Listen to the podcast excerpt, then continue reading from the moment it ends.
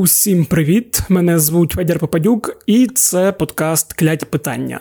Подкаст, у якому я відповідаю на усі ті кляті питання, що вистроїлись нескінченною чергою у мою голову, наче це сільпову обідню перерву. А я нагадую, що у цьому подкасті я розпитую різних розумних людей про все те важливе та цікаве, що відбувається прямо зараз. Якщо вас теж щось хвилює, то ви можете надсилати свої питання на пошту smmsobaka.pravda.com.ua або нашому телеграм-боту Укрправда Бот, якого можна знайти у описі каналу УП Кляті питання. Ми якось трошки скучили за подорожами, за відпустками, тому у цьому епізоді будемо говорити про закордонні подорожі в умовах коронавірусу. Про повноцінний туризм мова поки що не йде, але все одно залишається чимало питань. Як країни вирішують, кого пускати до себе, а кого ні? Які категорії українців все ж можуть полетіти у європейські країни, і у які саме європейські країни можуть полетіти усі інші, щоб просто відпочити? Про все це ми будемо говорити з редактором Європейської правди Сергієм Сидоренком. Тому давайте слухати.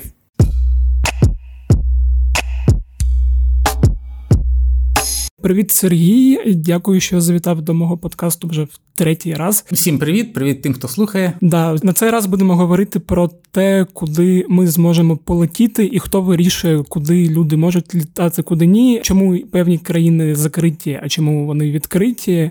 І в принципі, в мене перше питання таке: ти сам куди хочеш полетіти?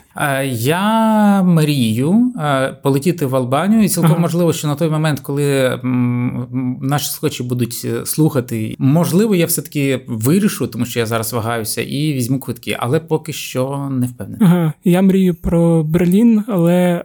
Розумію, що найбільш вирогідний варіант це Грузія, якщо тфу-тфу-тфу після 1 серпня. Ну е, мрій у мене значно більше, тобто маю зізнатися власне. Ну, ти багато літав. Е, я е, от буквально нещодавно здав квиток. Ага. Я був одним із тих, хто постраждав від коронавірусу, можна сказати. Точніше, я я вже цього року їх здав кілька, але цей вже був на відпустку. Ну, я я теж постраждав, але це було ще у наприкінці квітня, якраз теж з Берліном. Е, отже, ти багато писав про те, як і хто регулює авіасполучення та перельоти, е, хто куди літає, як це вирішує Євросоюз, які місії. І я хотів запитати про те. Хто саме зараз вирішує нашу долю, куди ми можемо літати? Бо я так розумію, що ти розумієшся на Європі, але можливо ти зможеш розповісти там про Америку, там можливо там про країни Азії. Тобто, це ж рішення не на рівні країн, а на рівні там Європейського союзу або якихось от, більш. От що цікаво, що е, є такий міф, що це рішення на рівні Євросоюзу, і він е, наказує всім зупинитися. Це а це не так. Ага. Да. Е, тому що ну я розумію, що для спрощення насправді насправді ну дійсно є рішення е, на рівні ЄС, а точніше, рішення не не самого Євросоюзу, а країни зібралися і разом вирішили, але навіть це рішення є рекомендаційним. Тобто е, вони просто домовляються, що ну давайте от узгодимо, що ми будемо робити так-то. А після того кожна із країн окремо вирішує. І просто вони домовилися до того, що ну щоб ми е, діяли спільно, давайте будемо в якихось рамках, які ми встановили разом. Але це дуже важливо, що ну умовно євросоюз це не якийсь такий монстр, який а, за всіх все вирішив. Якраз в цьому процесі Єврокомісія, ну тобто, власне, ну, то, що є спільним органом Євросоюзу, він взагалі не вирішує. Тобто тут вирішує е, Рада ЄС, яка е, ну, умовно це зібрання 27 країн. Але навіть вони все одно от вирішують рекомендаційно, і після того кожна із них щось вирішує окремо за загальним а, правилом. От я наведу приклад, нібито от ми чули, що нещодавно Євросоюз відкрив кордони для 14 країн. Ну, було таке, принаймні по новинах. Е, але е, одна з держав Євросоюзу, а саме Італія, е, вирішила, що ні, друзі, ви відкривайте, а ми відкривати не будемо. тобто вони вони оголосили, що вони не будуть підкорятися цьому цій рекомендації і не будуть відкривати. І тут важливо, чому це не порушує те, що всі діють разом, тому що відкривати менше можна, а відкривати більше не можна.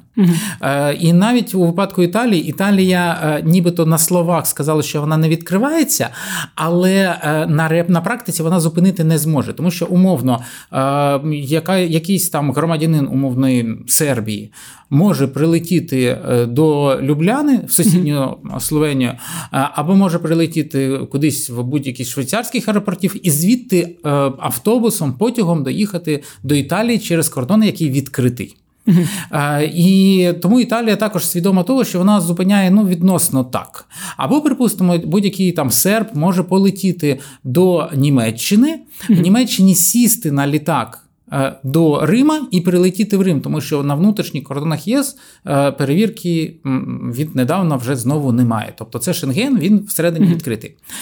А от якщо б одна із країн, умовна Греція, яка дуже хотіла відкритися для всіх, яка хотіла приймати українців, якщо б вона сказала, ні, друзі, я не слухаю те, що ви всі позакривалися, я відкриваю для всіх то це означає, що мовний українець прилітає в Афіни, сідає mm-hmm. там на Візер, там на Ryanair, чи навіть на більш дорогі авіалінії, і летить куди завгодно. Берлін, в Ендговен, куди завгодно.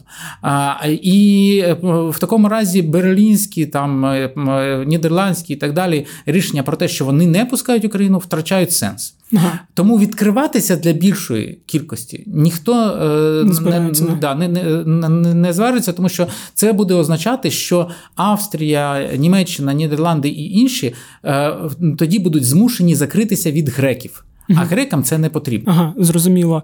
А це ж ми зараз говоримо тільки про умовний Шенген і країни всередині нього. А щодо країн, там умовно Україна і Європа, взагалі для решти країн поза межами Європейського союзу, як які правила там діють для нас? Залежить все від країни до країни, тобто угу. немає якогось загального правила. І от припустимо, США вони наскільки я не є фахівцем у цьому угу. глибоким, але наскільки я в курсі, то в штат летіти летіти українцям зараз можна. В тим, хто живе, точніше українцям, тим, хто живе в Україні, uh-huh. бо це важливо зараз. У період коронавірусу вагу має не те, який у тебе паспорт, який герб на ньому намальований, а те, де ти жив останній час. І якщо ти умовно є українцем, який зараз живе у е, Болгарії, там uh-huh. навіть у Болгарії, не в Шенгені, е, то е, ти можеш летіти далі в Шенген, якщо ти жив легально в Болгарії, можеш це довести, тому що з точки зору епідемії епідемії, ти mm-hmm. такий самий, як люди в Болгарії.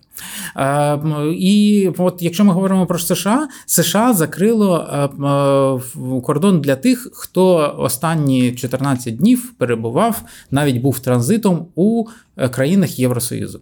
Uh-huh. Тому що ну, вони вважають, що там типу небезпечно, але ну, реально там політичні швидше за все за цим стоять е, якісь там міркування. Для тих, хто летить з України, штати кордон формально не закрили. Але це все е, викликає різночитання. Коли ти перелетів до Амстердаму і пересів там, чекав 5 е, годин на на літак наступний е, до Вашингтона чи Нью-Йорка, чи Філадельфії. Чи uh-huh. Ти був у транзиті чи ні? Оце питання, яке ну, особисто мені не ясно, і, чесно кажучи, я думаю, що воно буде ну, дуже по-різному весь час трактуватися. Що стосується більш далеких країн, е, там ну, дуже дуже дуже все по-різному. В Азії є ті, які закрилися повністю. От, припустимо, там Індія закривалася взагалі геть. Навіть зі штату в штат не можна було переїхати. Зараз вони поволі відкриваються, але поволі. І я припускаю, я не знаю точно, але припускаю, що якщо зараз починати перевіряти Індію, то там швидше за все стикнешся з певними обмеженнями для повністю всіх. Там не, не спрямовані вони проти України, але просто Україна ну оптом попадає під них. Угу. через те, що незрозуміло там які категорії громадян можуть летати за кордон, а які ні. Через це виникає багато питань там хто саме. Тобто, ми говоримо з одного боку про те, що якщо людина там жила поза межами країни, де велика епідемія, вона може літати. А ще ти писав про те, що є там певні категорії тих ось українців або інших там ну, громадян інших країн, які також можуть літати там в умовну Німеччину або там Англію чи ще кудись. Що це за категорії? Е, ну, передусім, головна категорія людей, які не для яких кордони були відкриті або принаймні привідкриті навіть у період е, найвищих е, обмежень і заборон з боку Євросоюзу, це ті люди, які є мешканцями легальними країн ЄС. Тобто Тобто вони можуть бути громадянами України, але мати посвідку на проживання, дозвіл на роботу і так далі. Тобто, які можливо навіть жили перед тим або отримали ці посвідки тільки що. Вони можуть перелітати туди, ну відповідно їх пустять тамтешні прикордонники. Друге, друга категорія це члени родини. Це не кум сват, звичайно, а найближчі, тобто діти. Батьки, mm-hmm. і другий з подружжя. Е, і ну, навіть якщо умовно є подружжям німця чи нідерландця, mm-hmm. то взагалі немає проблеми з тим, щоб перетнути кордон, припустимо, Греції. Mm-hmm. Це, е, в принципі, доволі, ну, скажімо, не так, щоб рідкісні, але ну, категорії, які стосуються переважно тих, хто хто живе вже там. Далі з'явилися дуже важливі категорії, е, які ну, для Євросоюзу мають вагу, це сезонні мігранти. Євросоюз був змушений е, привідкритися для них, тому що є низка країн і низка, скажімо так, галузей, передусім це сільське господарство, де вони просто звикли звикли покладатися на роботу сезонних мігрантів, які приїхали, пропрацювали і поїхали. поїхали. Відповідно, місцевих мешканців на цю сезонну коротку е, і часом вислажливу роботу ну не знайдеш за ці гроші. uh Тому вони орієнтуються на на мігрантів не лише з України, але з України, зокрема. Тобто... І Україна е, як країна, як із відносно відносно невисоким рівнем епідемії, бо порівняємо Білорусь поруч, Росія, Молдова, там значно все гірше. uh вона була ну, доволі привабливим для, для них донором цих людей. Е, далі зараз з'явилася важлива для, ну я думаю, для багатьох е, е, людей. Ну окей, не дуже багатьох, але для для певної категорії людей виняток для кваліфікованих працівників. Uh-huh. Тобто, часом буває, що треба навіть кваліфікованим, ну, умовно, юристам полетіти в якийсь, я не знаю, вести судовий процес або ще щось. Там, по суті, допуск буде здійснюватися індивідуально, і кожна країна буде вирішувати, яким чином вона визначає ці категорії, але ну, це все-таки щось.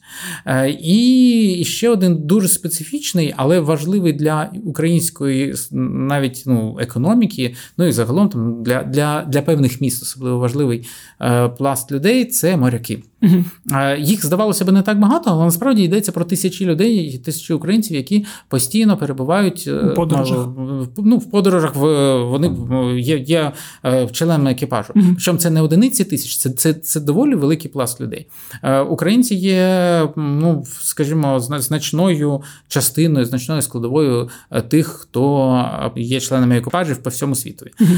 І в період коронавірусу насправді це для цих людей було великою проблемою, що вони взагалі втратили можливість потрапити до себе, тому що ці кораблі не заходять в Одесу, вони або проходять по Середземному морю, припустимо, збирають людей, або вони можуть взагалі там десь зайти в умовному ну, в азійських десь е, е, країнах, або ну, будь-де. Угу. І відповідно моряки мали перелетіти там нехай з пересадкою через Франкфурт, будь-куди, але вони мали перелетіти туди і там сісти е, на свій корабель.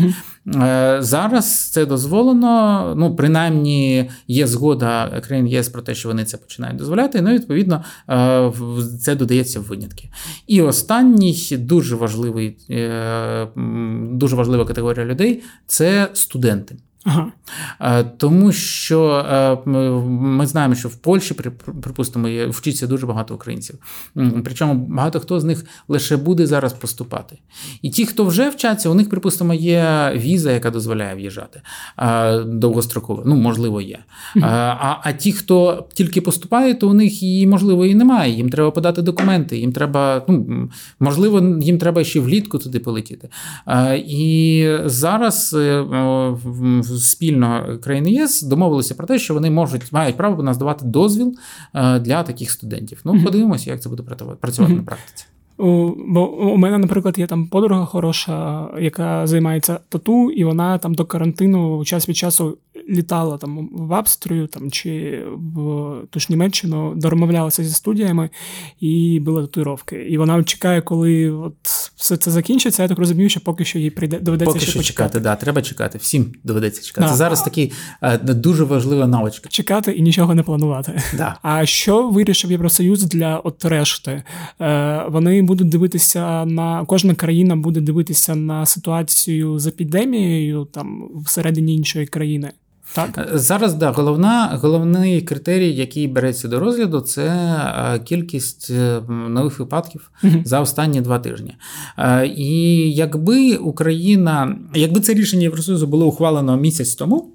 Якби вони відкрилися, припустимо, з 1 червня, е, або навіть якби з 15 mm-hmm. червня, Україна цілком мала би всі шанси потрапити в перелік країн, для яких кордони відкриваються на два тижні. Е, да, але от зараз да, до останніх 2-3 тижні у нас е, відбувається казна що з з кількістю нових випадків, mm-hmm. і з, з такою кількістю шансів немає.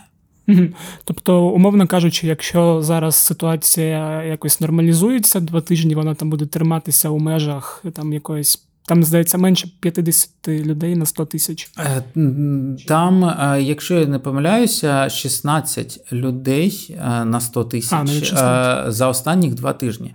Ага. Україна це перебирає з гаком. Добре, зрозуміло. А ще питання: ми поговорили про країни, а от ми ще не говорили про літаки, які зараз теж в принципі літають, когось туди-сюди там переправляють.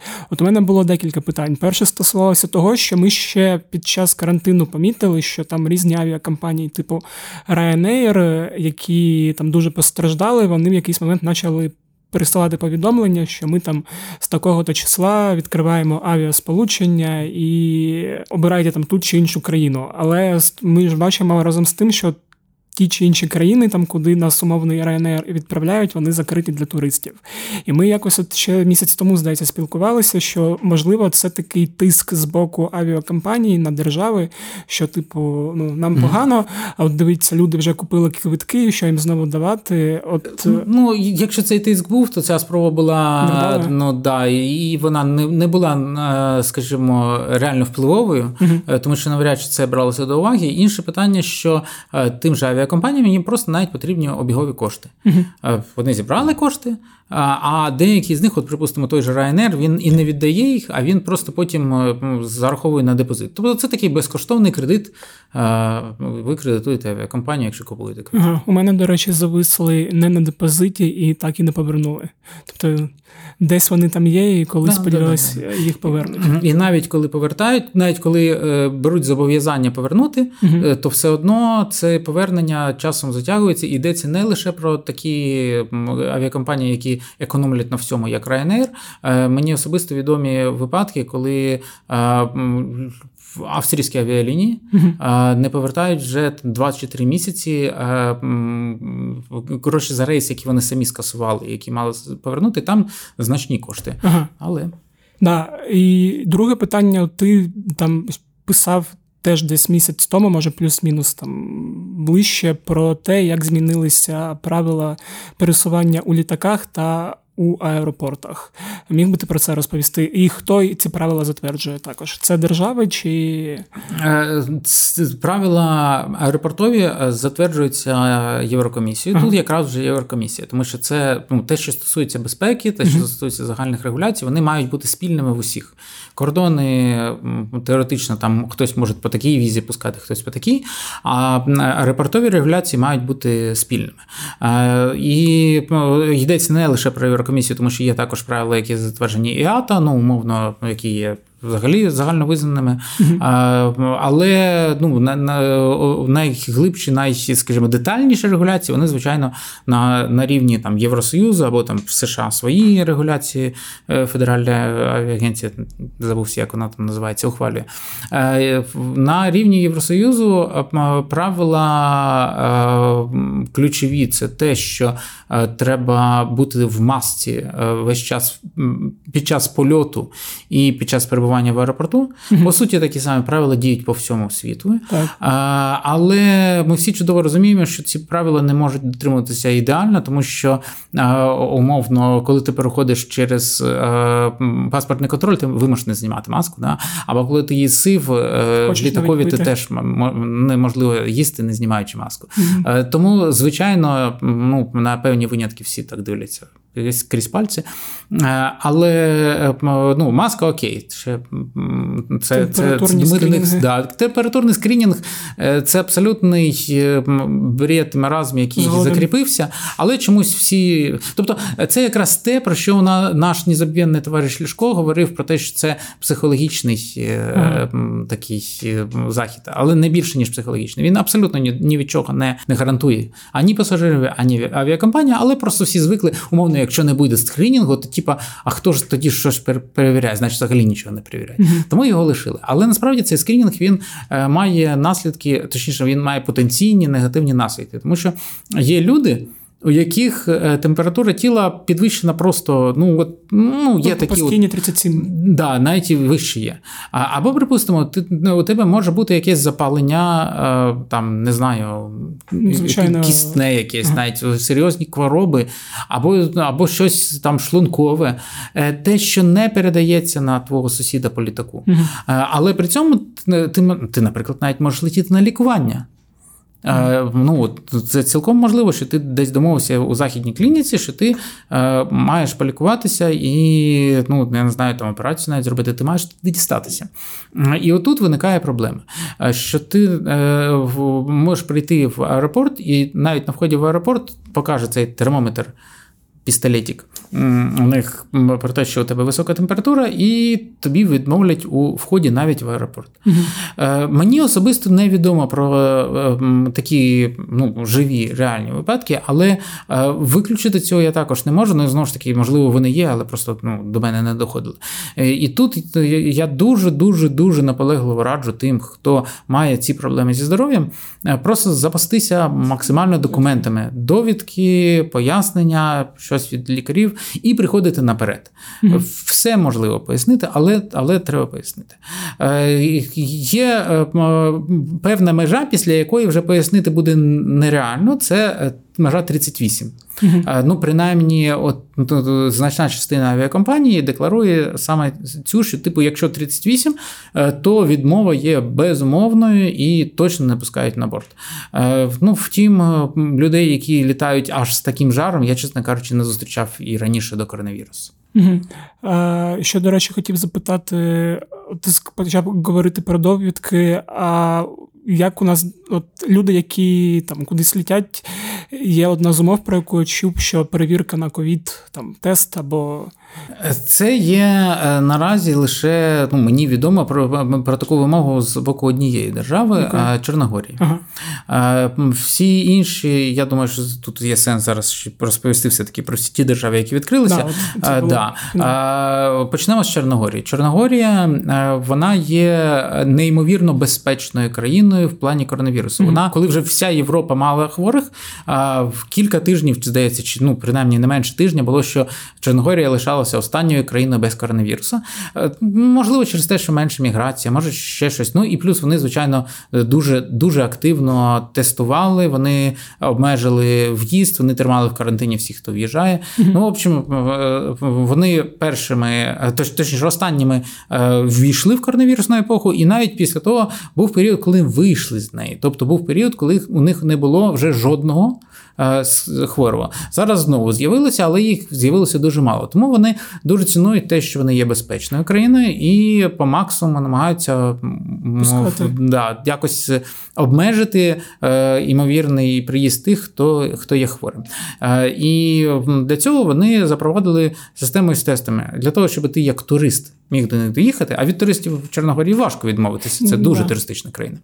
Е, то ти маєш привести свіжу довідку, на що ти протестований і тест був негативним. Е, довідка має бути взята у е, так званих акредитованих лабораторіях, і це не значить, що десь на сайті е, Міністерства закордонних справ Чорногорії є їх перелік. Там інакше, там просто ця лабораторія вона має бути за якимись медичними стандартами відповідати акредитації. Я впевнений, що українські ключові лабораторії, як то там Сінево там і так далі, вони точно мають цю акредитацію, але особисто я не перевіряв. Ну ясно, що це просто великі лабораторії, у яких є обладнання там і так далі.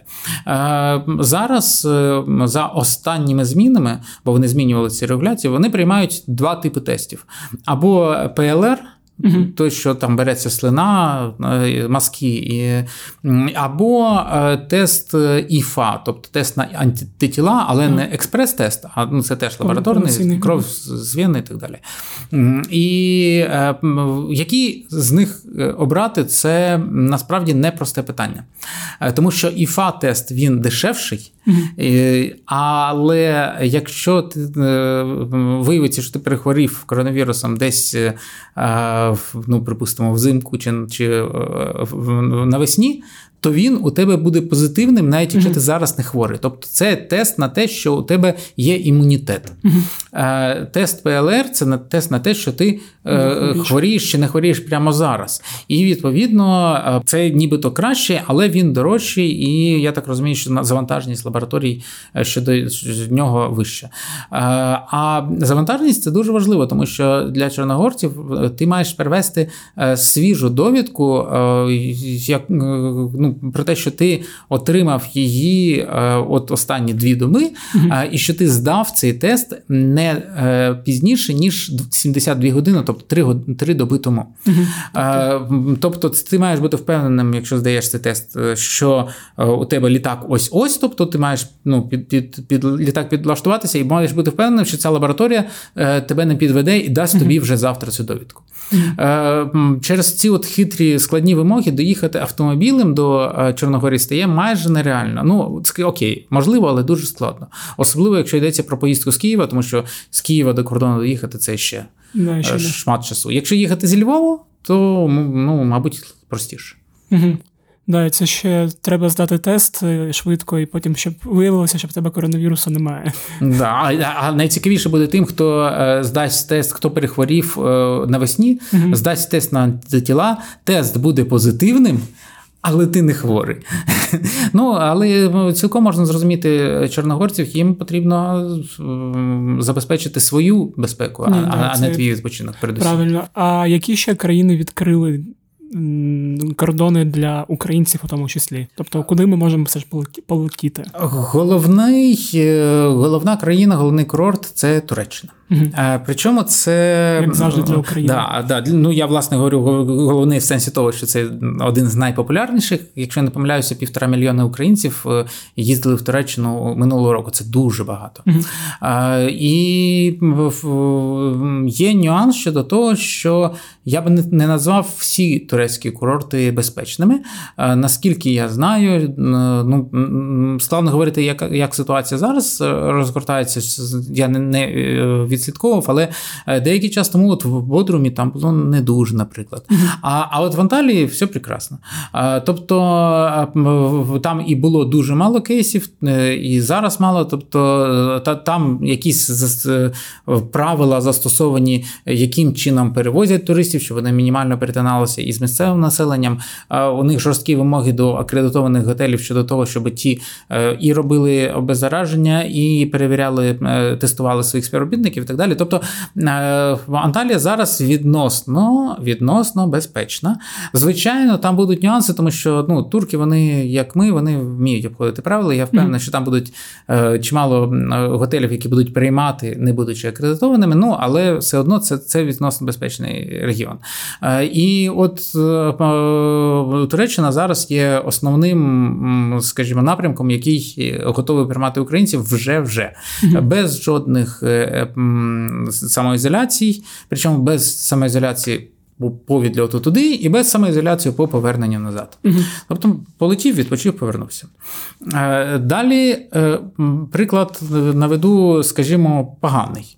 Е, ну, Я вважаю, що це дійсно поганий приклад, і хоча, звичайно, ніхто не може зупинити туристів від, подорожі туди, це Єгипет.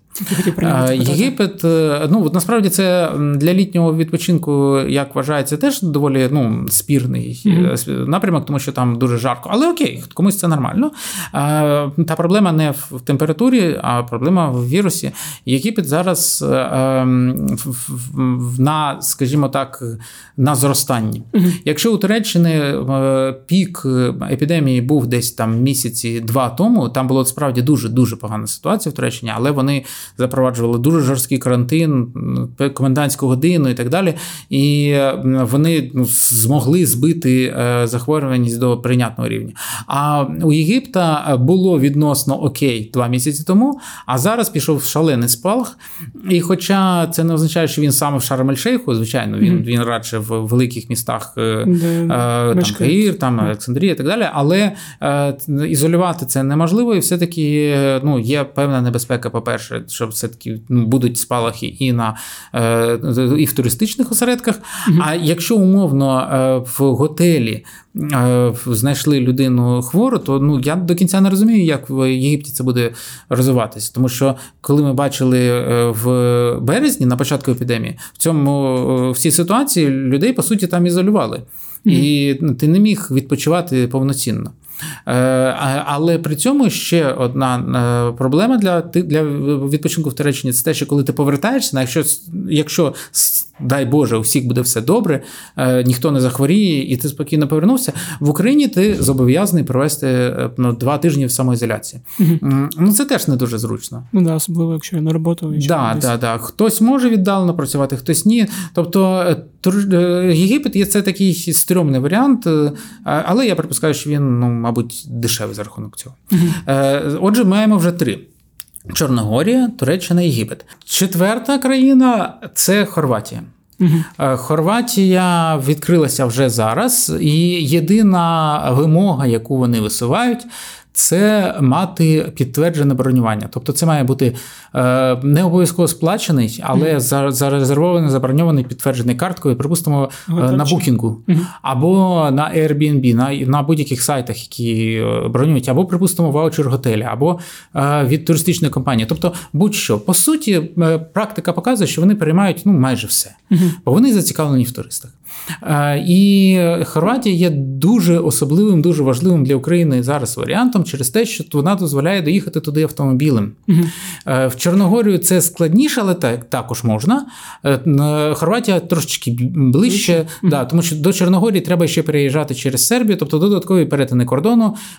У них є проблеми зараз з Сербією, тобто прикордонні пункти можуть теоретично там якісь бути призакриті. Угу. Ну тобто там свої складнощі. З Хорватією все просто треба в'їхати в Угорщину, і Угорщина пропускає таких людей. Просто треба бути готовим там до черг, до всього.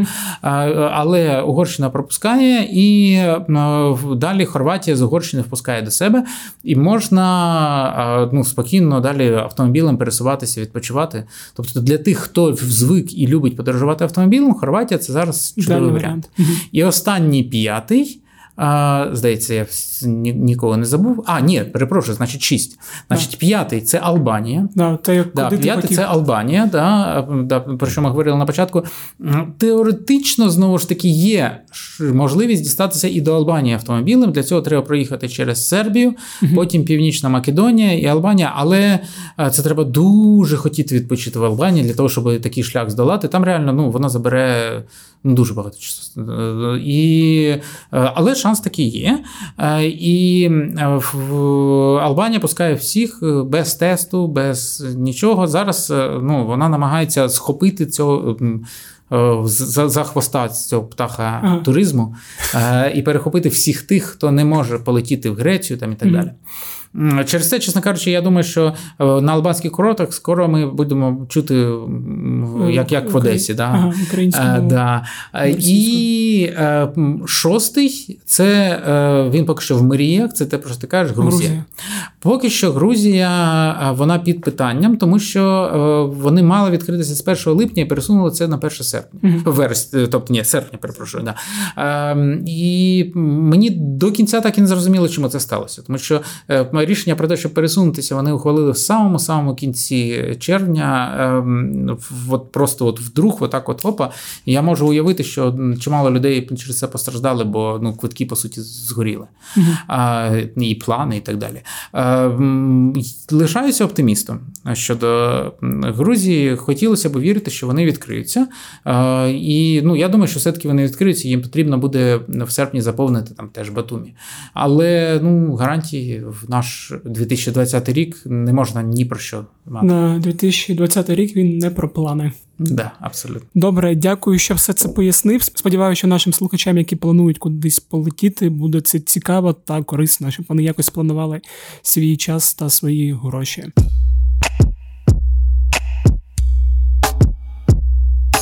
Ось такий от вийшов подкаст. Все ж я дуже сподіваюся, що рано чи пізно ми зможемо полетіти куди захочемо, бо якось воно стає сумно від того, що єдине місце, куди ти можеш полетіти, це Запоріжжя, і то здається, скоро і такої можливості не буде. А я, як завжди, дякую усім, хто нас слухає. Якщо ви слухаєте нас у Apple Podcast тут прямо зараз, то я буду вам дуже вдячним, якщо ви поставите якусь гарну оціночку та напишете щось приємне. От можете от вже починати. Я почекаю. Угу. Дякую. А якщо ви слухаєте нас на Apple Podcast, то теж буду вдячним, якщо ви просто розповісте про цей подкаст своїм друзям чи родичам, чи просто якомусь рандомному чуваку, який у вагоні метро грає у ту гру, де там різні фігурки виставляти треба у ряд, щоб вони потім зникали. Нехай він краще подкасти слухає, ніж оце все. На цьому все з вами був Федір Попадюк. Почуємося наступного тижня. Бувайте здорові!